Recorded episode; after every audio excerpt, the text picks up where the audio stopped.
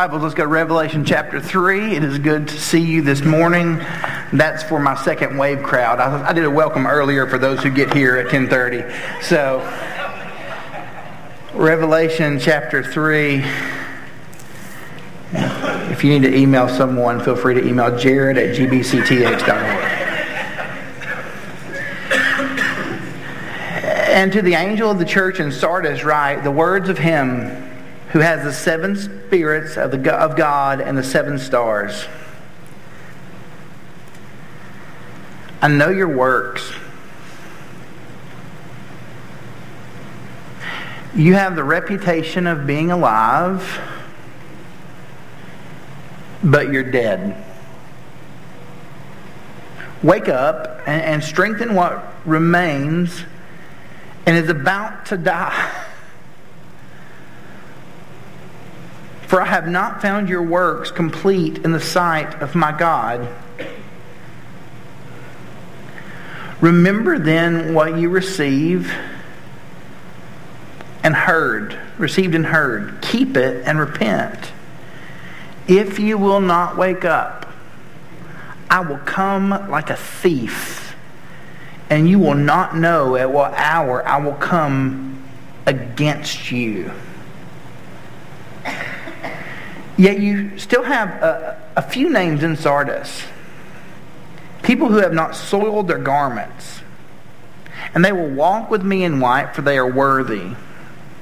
The one who conquers will be clothed thus in white garments, and I will never blot out his name out of the book of life. I will confess his name before my Father and before his angels. He who has an ear, let him hear what the Spirit says to the churches. Every week, we've looked at one of the seven churches in the book of Revelation, and as we've looked at those, we've asked the same three simple questions. Question number one What can we learn from the church or about the church? What does this say about Jesus? And what does this say to us? What do we learn about the church? What does this say about Jesus? And what does it say to us? And as we opened up earlier, I ask you to, to open your prayer, to open your worship guide and to express in one sentence a, a prayer to our Lord. Uh, God, this is what I need from you. And we came in pretty hot, if we're being honest, 3 verse 1, and we look that those things that we need, our God is fully capable of meeting those needs. Now, He may not always meet them in the way that we would like for them to be met. But God is about meeting our needs. He doesn't meet them in the way that you see needs met on TBN. But God meets the needs of his people as they come to him. And I am encouraged when we look at the church of Sardis because when you read through the text, it does not seem encouraging. As a matter of fact, it seems a little discouraging when you really begin to dig in. But we should be encouraged even if we are in the midst of an apathetic, dead faith because this means that God is still talking to us that God's still expressing things to us, that God has a word for us. The seven spirits that I gave you earlier, if you're a note taker, we see those from Isaiah chapter 11, which Jared read earlier. We see these concepts throughout the scriptures, woven through the pages of the Bible. The Spirit of the Lord is the Holy Spirit. That we would see that God rested upon Jesus at the baptism. The Holy Spirit descended as a dove. The Spirit of the Lord, the same Spirit that we see resting upon Jesus, for those of us who have faith in Jesus, that is the Spirit of God that lives in us. And for you to be a Christian, the Holy Spirit is to be present. And if we're not careful, many people who come from certain faith backgrounds will diminish the work of the Spirit. Yet the Scripture is very clear. If the Spirit is not active in you, you are in a, an apathetic, dead spirituality, a dead faith. He even says this about those spirits the spirit of, of wisdom and understanding, the idea of wisdom. When you've been in a situation where you're having a conversation with someone and you don't know what to say, but all that you know is that God is present in you, and maybe, just maybe, you did a devotion last week and God gave you something from that. We've all been there. Understanding. Look, if it were not for the Spirit of God alive and well in us as believers, we read through this book and it's nothing more than ink on paper for us. But the spirit of understanding is present and allows what we read to help us walk with God better. And if we are not believers in this room, even in the midst of what we do here, God is using and giving understanding so that we can hear what He says counsel, power, knowledge, and fear. All of these concepts, they revolve around the idea that as we look at the Holy Spirit alive and, alive and work in believers, that the Spirit is fully capable of meeting all that we need. So, if we're taking notes today, and I hope you are, the first thing that we see is verse 1 tells us this is Jesus. This is Jesus. That's a great three words. The angel of the church in Sardis write this the word of him who has the seven spirits, the presence of the Spirit in Jesus. And the seven stars, the seven stars is a reference to the pastors of these churches. Jesus is saying, This is me. And I'm about to insert myself into your situation. So this is Jesus. And then the second thing we look at in verse at the end of verse 1 is well, this is good. Every one of these churches has had, a, has had an introduction. It tells us good and or bad, and then it tells us how to move forward. This is good. Let me make a list of the good things that Jesus said about the church at Sardis. I'm done. The closest thing that we get in regards to a good reference to the church at Sardis is that they have a good reputation.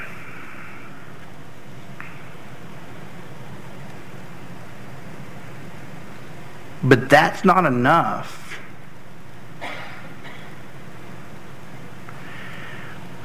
If you've ever been on the internet, and you have, there is a good chance that there has been clickbait that has popped up. And it's typically in line with things that you read. So if you're a sports fan, you're not getting clickbait about sci fi unless you're well rounded.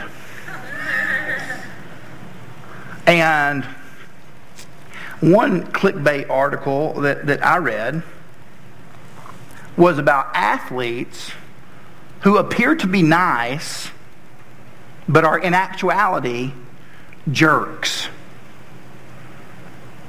And we've all heard stories about athletes who seem to be nice. I'll tell you, the quarterback playing for the Texans right now, that's a good kid.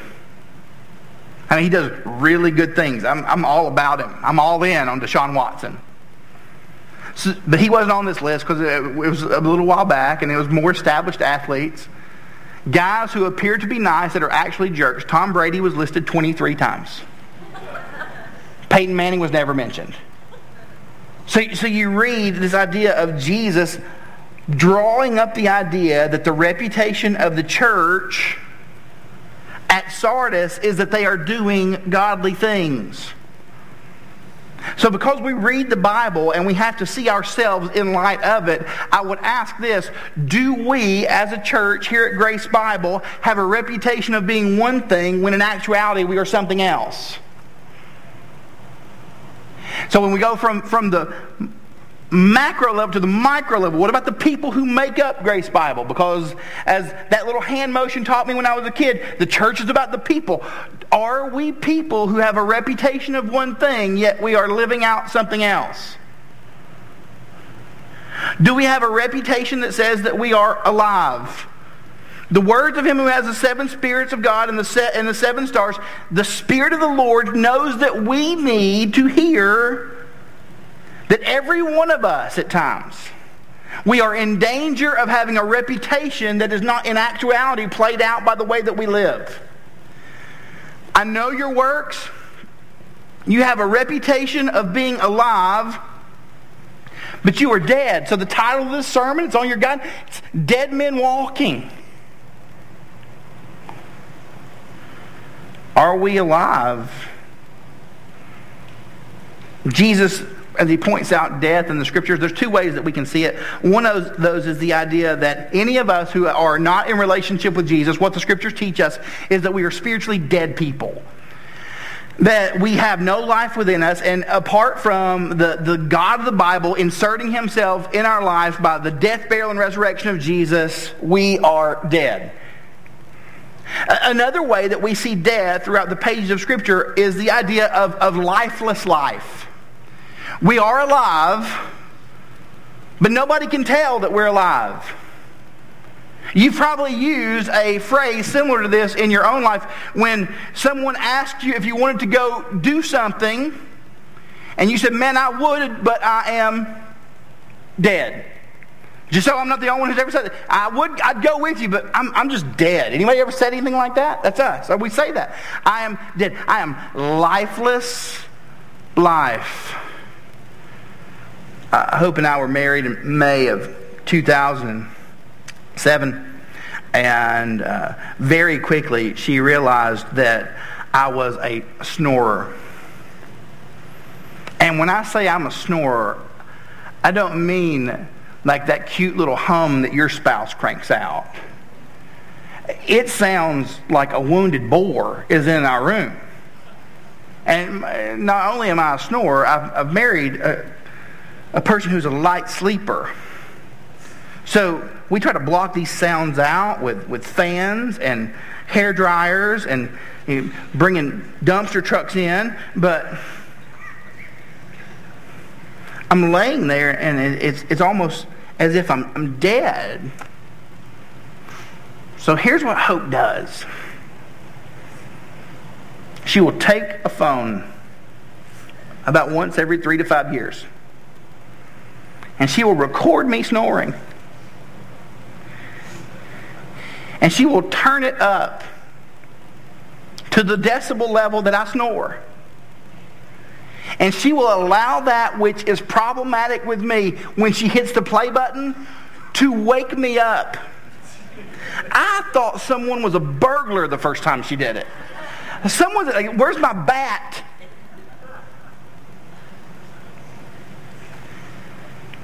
It's drawing attention to what's negative in me with what's negative in me. And that's exactly what Jesus is doing here.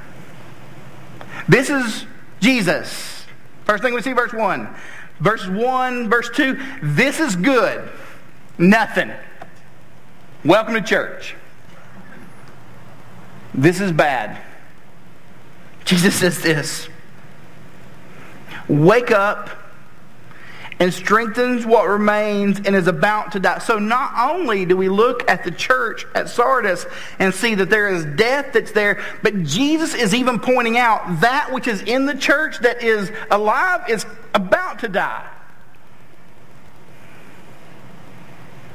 Because I've not found your works to be complete in the sight of the Lord. A couple things we learn about Sardis when we read through history, and if we were to travel through space and time in the TARDIS, we would find that uh, that, tar- that Sardis, oh, using rhyming words is going to throw me off today. Uh, if we were to travel to Sardis, we would see a place which was on a hill as a matter of fact, it's on a hill, and you would notice there's a, it's a 1,500 foot plateau, and throughout history, they have rested in the fact that, that they, if they were to be attacked, no one can get to them because of the structure they have at the top of the hill. But their greatest strength is the landscape that's there. People would have to run up the hill to attack them. So what would take place with their various soldiers who were standing on guard was they would bring their snuggie with them and they would go to sleep on the outskirts of the wall.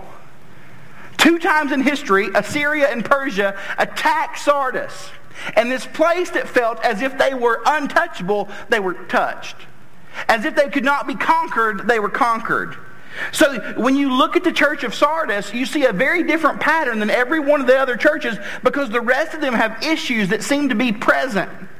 When you look at Ephesus, it says they've lost their first love, and there's even a group that's there called the Nicolaitans that are causing a little bit of trouble for them. The Nicolaitans cause trouble in the second church. When, when you keep reading, you see that there's Balaam that causes church, trouble for the church at Pergamum. When you look at the church of Thyatira, there was, um, there was false teaching that was there. But when you read through Sardis, the only problem that they have the only issue within the church is not from the outside, it's apathy.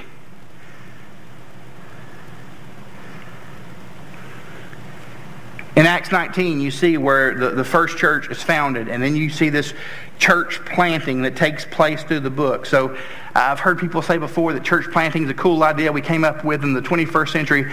As a matter of fact, it came, was came up with in the 19th chapter of the book of Acts. These churches are put in place and put in motion. It took 25 years for Sardis to get to this negative spot. So they are apathetic people. They're apathetic about what the gospel is. As what some have surmised is that when you were to look at the church of Sardis, they would not verbalize who Jesus is so that they could continue to blend in with the synagogue there in Sardis. So that they would not be ostracized or put on the outskirts. They were just apathetic. And, and though we don't live in a world where most of us would blend in at a synagogue, it is very simple in Texas culture and in southeastern culture and in any type of culture that is very churched for us to blend in and miss the message of Jesus that is the gospel.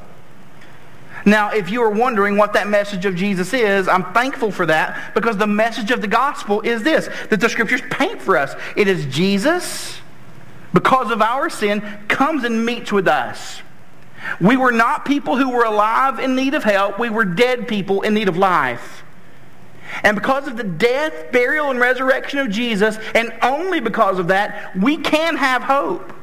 Hope for this life and hope for eternity. We don't have to live apathetically. Yet if we lose sight of that gospel, that is very much a possibility. These are why we push for certain things to happen in this service, in this church regularly. This is why I would encourage you, if you are not a member of Grace Bible, to attend and be part of our Membership Matters class at the end of the month. We want you to be a member, not so that we can count your, your head or so that we can play duck, duck, goose. Well, the reason that we would love for you to consider being a member is because that is you giving us permission to care for you. It is you giving us permission to walk alongside of you when you struggle, to be part of your faith experience. That's why we do that. So you can sign up for that. That's why we will push for things like life groups. And in these life groups, we, we want you to know that there are things that are going to happen there that will not always be fun because people are messy. If you've never met a messy person, please plug into one of our life groups.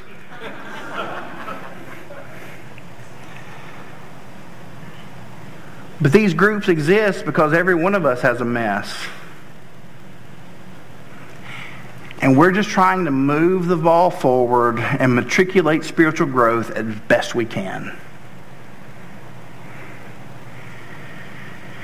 It's why we take the time to provide a devotion every Sunday for our church family. So that we are reminded together as to what the gospel is and why the gospel matters. It's why that in the uh, coming weeks and months we're going to learn more and more about what it means to be part of the body of believers here at Grace and the importance of things like gathering together because when we gather together, we celebrate Jesus and we share our lives with one another. That we're going to grow together in those groups and push one another to, towards brotherly affection and, and to loving Jesus more. And we're going to pray together that we would encourage us as a body of believers not to grow apathetic because we want to use our time, talents, and treasures and give for the sake of Jesus. That we want to go together, going to our neighbors and going to the nations because we believe above all else that Jesus Christ is the hope of the world. And we really get to express that. And these are not things that we can express well if we have chosen apathy. For lots of us, we hear words like this, and we may say, But you don't know my circumstance. And I'll be really honest with you. I don't know your circumstance because I don't know most of you. But here's what I do know it is very easy for our circumstances to become excuses. And our hope is that that would not be the case. We want to be part of your life. Your groups, everything that we do is pushing us forward as best we can to be the best representation of Jesus here, a complete representation of him. Because we need each other. We look at this text and we see that Jesus has pointed out for us this is what's good, nothing. This is what's bad. And when he points out what's bad, he unloads on them. But even with Jesus, as, as we always see, there's this patience that's there. Remember then what you have received and heard. What is he wanting us to remember? He's wanting us to remember where we were when the gospel story interceded with ours. So, seven to ten words earlier, seven to ten words now. You on your paper, for you to remember, I want you to write down in one sentence what happened when you placed your faith in Jesus. It's a good place for us to remember.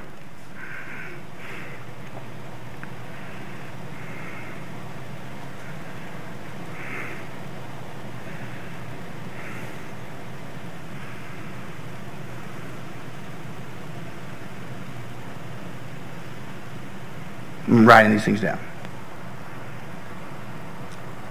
Where were you when you met with Jesus?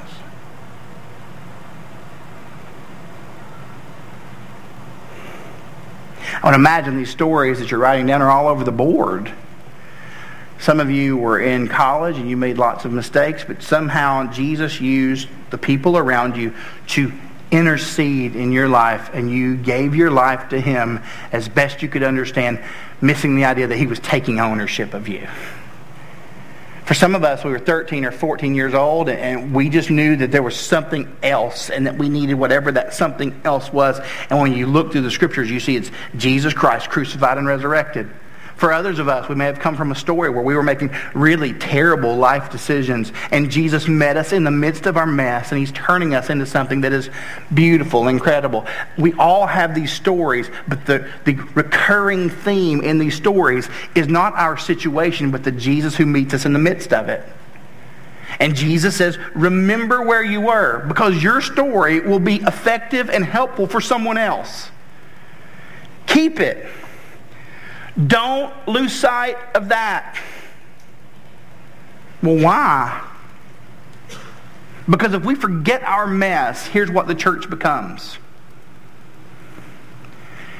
it becomes a funeral home.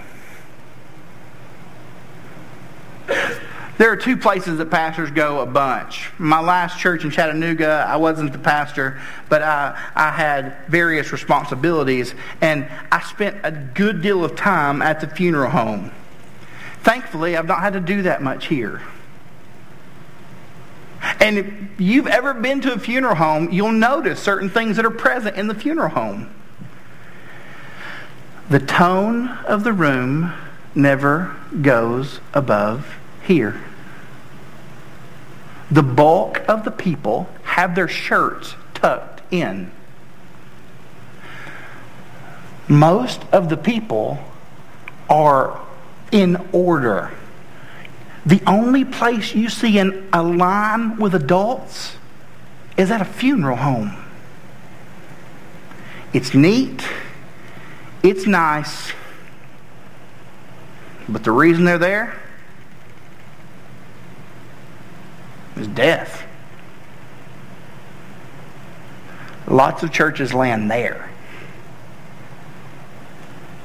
We have structure, we have organization, we have cushy chairs.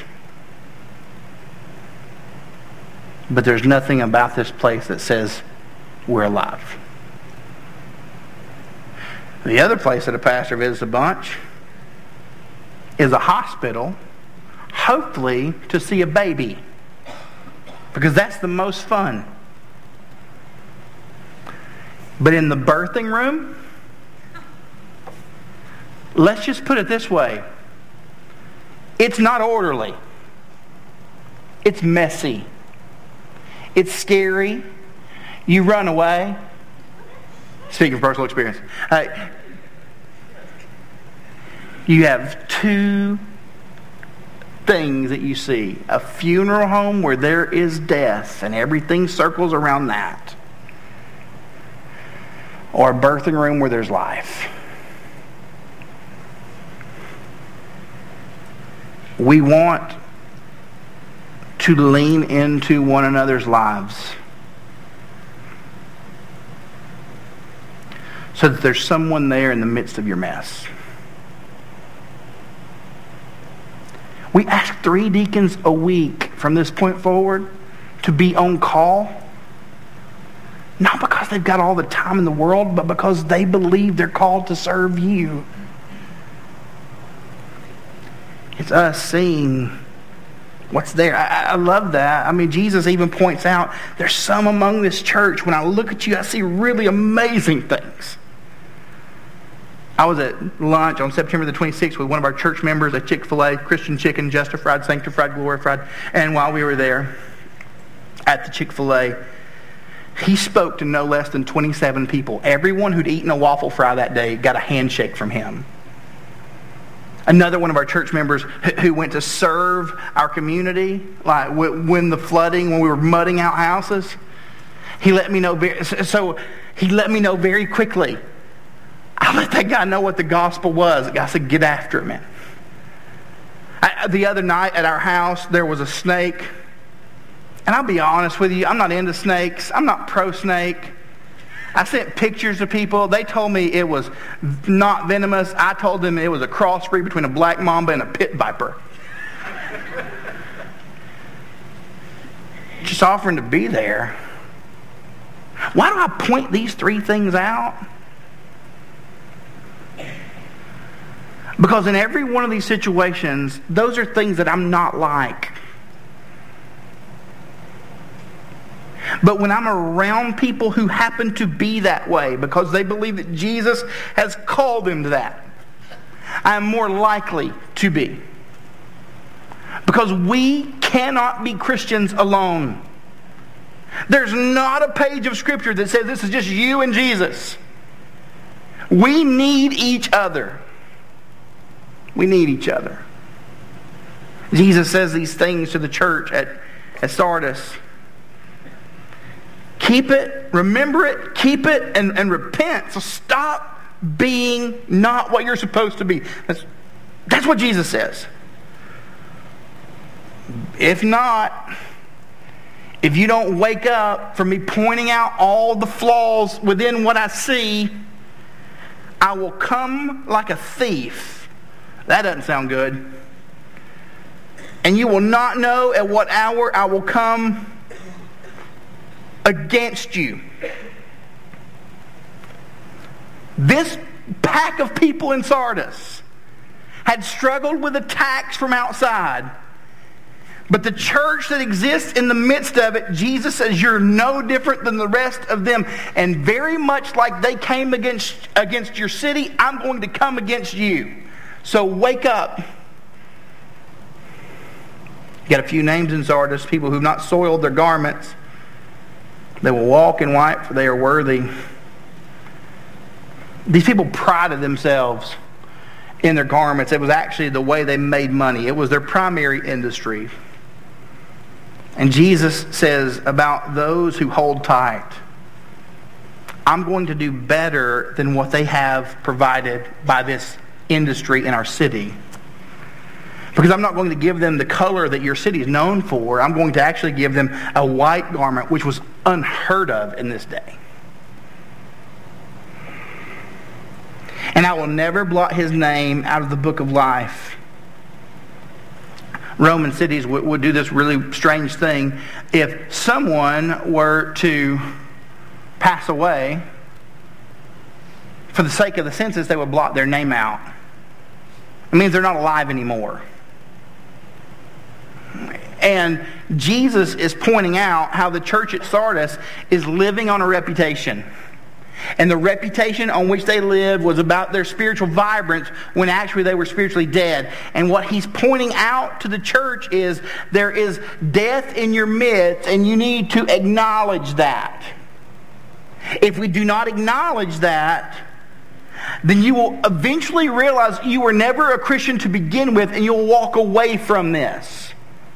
The, the, the idea of blotting out, I'm reminded when, I, when I'm on an email, maybe you go to a website and you order something, and when you order that thing, that company begins to send you relentless emails because in the small print, there was something there about how they could talk to you every day for the rest of your life forever. And then you've got to dig deep in the email and get out a magnifying glass and you've got to hit an unsubscribe button, but you still don't have control over that. Though you may click unsubscribe, somebody for them has to acknowledge that you've unsubscribed. And Jesus is pointing out here there are some within the church at Sardis who've been part of the good reputation, who've known this gospel, but it's gotten to the point where this church was assuming this gospel, even to the point where if you were to look at them, it seemed as if they didn't care about the gospel. I hope that's not us. Because the gospel is the good news of Jesus even when we don't want it to be. Jesus says in verse 6, I will confess his name before my Father and before his angels.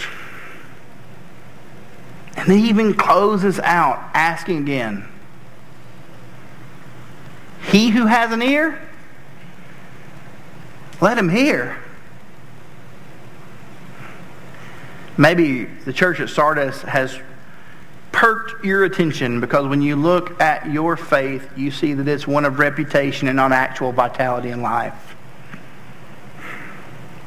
Jesus is saying to you as you acknowledge that you need to wake up, yeah, I'm with you. I agree with you. You should wake up. And one of the great ways that we get to celebrate that as a church each month is through what we call communion. It's a time for us to acknowledge, God, I do need you. You, I, you were broken for me because I needed you to be broken for me.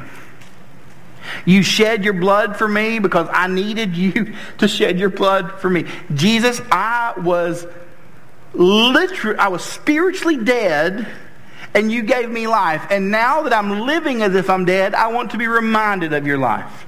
So if you're a believer in this room, you have a relationship with Jesus, whether you're a member here or not, I want to invite you to take communion with us today. If you're not a believer in Jesus and you got tricked into this room today, spoiler alert, it's oyster crackers and bootleg grape juice.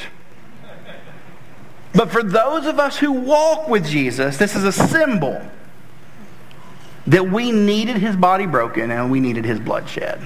Would you bow your heads and then I'm going to send you to some tables around. Jesus, we thank you for today.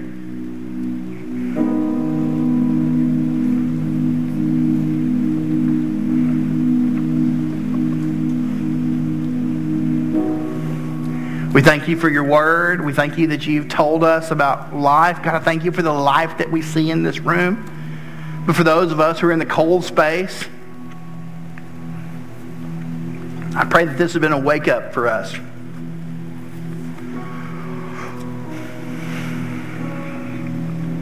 God, I pray that we will keep the gospel. That we'll, we'll, we'll hold on to it. We'll remember it.